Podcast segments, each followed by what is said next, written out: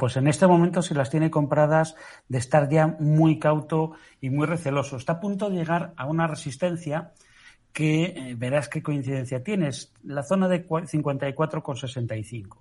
Si nos fijamos, es el máximo que alcanzó en el rebote del 30 de mayo.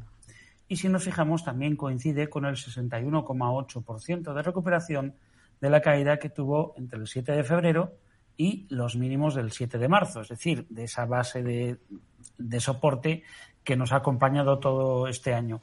Es muy difícil que con la verticalidad que tiene este rebote esa resistencia se pueda superar sin una fase lateral o sin una reacción. Por lo tanto, yo sería partidario en este momento de fijarme un objetivo en 54 y medio para hacer caja. Y en caso de que ahora mismo, desde ahora, se pierda ese nivel, ese mínimo que dejó en la sesión del martes en los 52,20 aproximadamente, si se pierde ese mínimo, cerrar la posición porque, cuidado, aquí ya cualquier giro, cualquier pérdida de soporte, por mm, pequeña que sea, tiene importancia, tiene trascendencia y podría sufrir una corrección que tendría como primer objetivo la zona de los 49,20.